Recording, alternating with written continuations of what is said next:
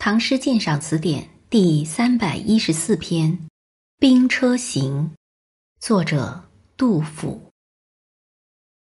天宝以后，唐王朝对西北、西南少数民族的战争越来越频繁。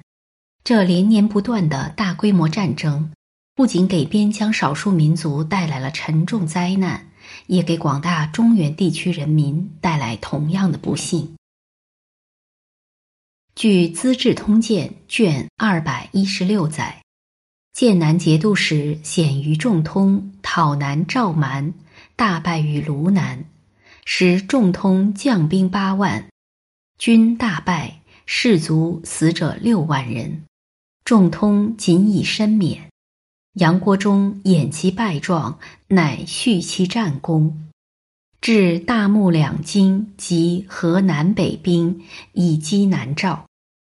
人闻云南多瘴疠，未战士卒死者十八九，莫肯应募。杨国忠遣御史分道补人，连加宋义军所。于是行者愁怨，父母妻子送之，所在哭声震也。这段历史记载可当作这首诗的说明来读。而这首诗则艺术的再现了这一社会现实。行是乐府歌曲的一种体裁，杜甫的《兵车行》没有沿用古题，而是原事而发，即是名篇，自创新题，运用乐府民歌的形式，深刻的反映了人民的苦难生活。诗歌从默然而起的客观描述开始。以重墨铺染的雄浑笔法，如风至潮来，在读者眼前突兀展现出一幅震人心弦的巨幅送别图。兵车隆隆，战马嘶鸣，一对对被抓来的穷苦百姓换上了戎装，配上了弓箭，在官吏的押送下，正开往前线。征夫的爷娘妻子。乱纷纷的在队伍中寻找，呼喊自己的亲人，扯着亲人的衣衫，捶胸顿足，边叮咛边呼号。车马扬起的灰尘遮天蔽日，连咸阳西北横跨渭水的大桥都被遮没了。千万人的哭声汇成震天的巨响，在云际回荡。爷娘妻子走相送。一个家庭支柱、主要劳动力被抓走了，剩下来的竟是些老弱妇幼。对一个家庭来说，不啻是一个塌天大祸，怎么不扶老携幼奔走相送呢？一个普通“走”字，寄予了诗人多么浓厚的感情色彩。亲人被突然抓兵，又急促押送出征。眷属们追奔呼号，去做那一刹那的生离死别，是何等仓促，何等悲愤！牵衣顿足拦道哭，一句之中连续四个动作，又把送行者那种眷恋、悲怆、愤恨、绝望的动作神态表现得细腻入微。诗人笔下灰尘弥漫。车马人流令人目眩，哭声遍野，直冲云天，震耳欲聋。这样的描写，给读者以听觉、视觉上的强烈感受，集中展现了成千上万家庭妻离子散的悲剧，令人触目惊心。接着，从道旁过者问行人开始，诗人通过设问的方法。让当事者及被征发的士卒做了直接倾诉。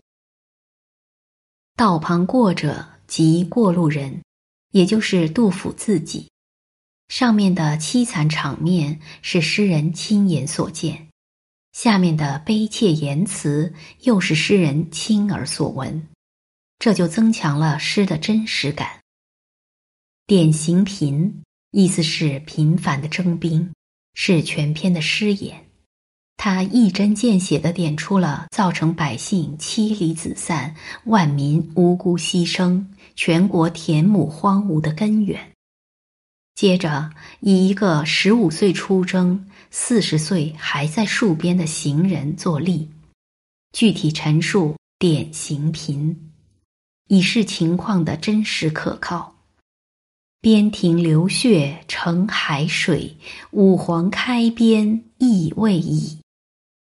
武皇是以汉喻唐，实指唐玄宗。杜甫如此大胆地把矛头直接指向了最高统治者，这是从心底迸发出来的激烈抗议，充分表达了诗人怒不可遏的悲愤之情。诗人写到这里，笔锋斗转，开拓出另一个惊心动魄的境界。诗人用“君不闻”三字领起，以谈话的口气提醒读者。把视线从流血成海的边庭转移到广阔的内地。诗中的汉家也是影射唐朝。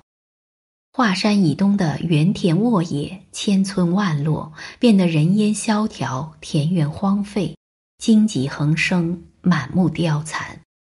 诗人驰骋想象，从眼前的文件联想到全国的景象，从一点推及到普遍。两相辉映，不仅扩大了诗的表现容量，也加深了诗的表现深度。从长者虽有问起，诗人又推进一层。长者是征夫对诗人的尊称，义夫是士族的自称，县官指唐王朝。长者虽有问，一夫感深恨。这二句透露出统治者加给他们的精神桎梏，但是压是压不住的，下句就终究引发出诉苦之词，敢怒而不敢言，而后又终于说出来，这样一合一开，把征夫的苦衷和恐惧心理表现得极为细腻逼真。这几句写的是眼前时事。因为未修关西族，大量的征丁才被征发，而未修关西族的原因，正是由于武皇开边亦未已所造成的。租税从何出？又与前面的千村万落生荆起相呼应。这样前后照应，层层推进，对社会现实的揭示越来越深刻。这里忽然连用了几个短促的五言句，不仅表达了戍族们沉痛哀怨的心情，也表现出那种倾吐苦衷的急切情态。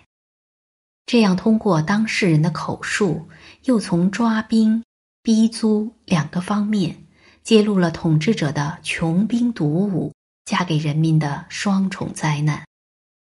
诗人接着感慨道。如今是生男不如生女好，女孩子还能嫁给近邻，男孩子只能丧命沙场。这是发自肺腑的血泪控诉。重男轻女是封建社会制度下普遍存在的社会心理，但是由于连年战争、男子的大量死亡，在这一残酷的社会条件下，人们却一反常态。改变了这一社会心理。这个改变反映出人们心灵上受到多么严重的摧残呢？最后，诗人用哀痛的笔调描述了长期以来存在的悲惨现实。青海边的古战场上，平沙茫茫，白骨露野，阴风惨惨，鬼哭凄凄，寂冷阴森的情景。令人不寒而栗。这里凄凉低沉的色调和开头那种人声鼎沸的气氛，悲惨哀怨的鬼气和开头那种惊天动地的人哭，形成了强烈的对照。这些都是开边未已所导致的恶果。至此，诗人那饱含酣畅的激情得到了充分的发挥。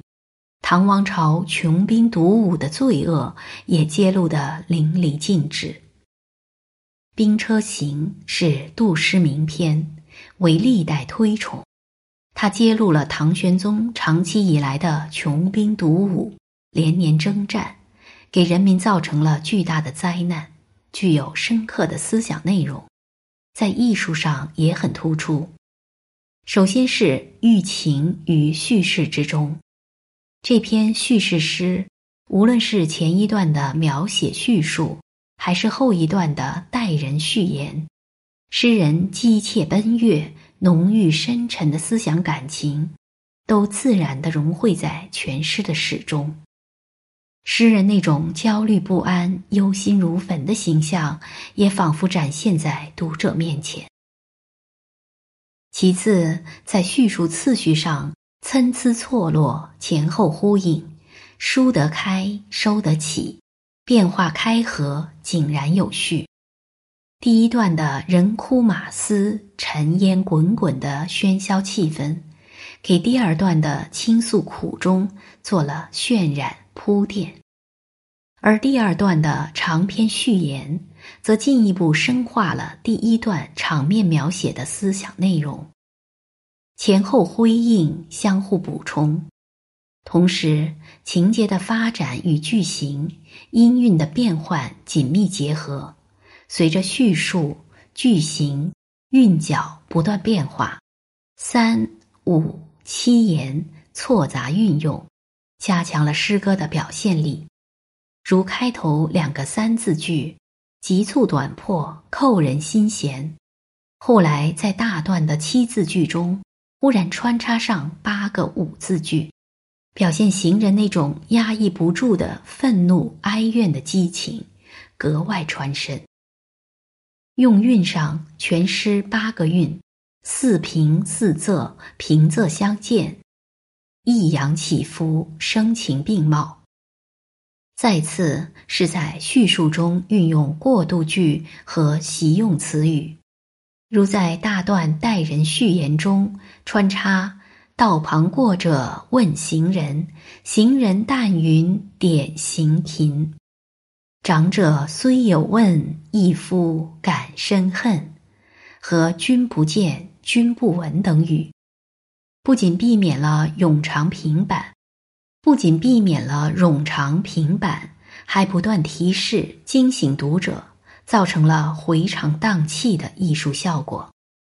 诗人还采用了民歌的接字法，如“牵衣顿足拦道哭，哭声直上干云霄”。道旁过者问行人，行人但云点行频，这样蝉联而下。累累如贯珠，朗读起来铿锵和谐、优美动听。最后采用了通俗口语，如“爷娘妻子牵衣顿足拦道哭，被屈不易全与鸡”等，清新自然、明白如画，是杜诗中运用口语非常突出的一篇。前人评及此，曾这样说。语杂歌谣最易感人，愈浅愈切。这些民歌手法的运用，给诗增添了明快而亲切的感染力。本篇鉴赏文作者郑庆笃。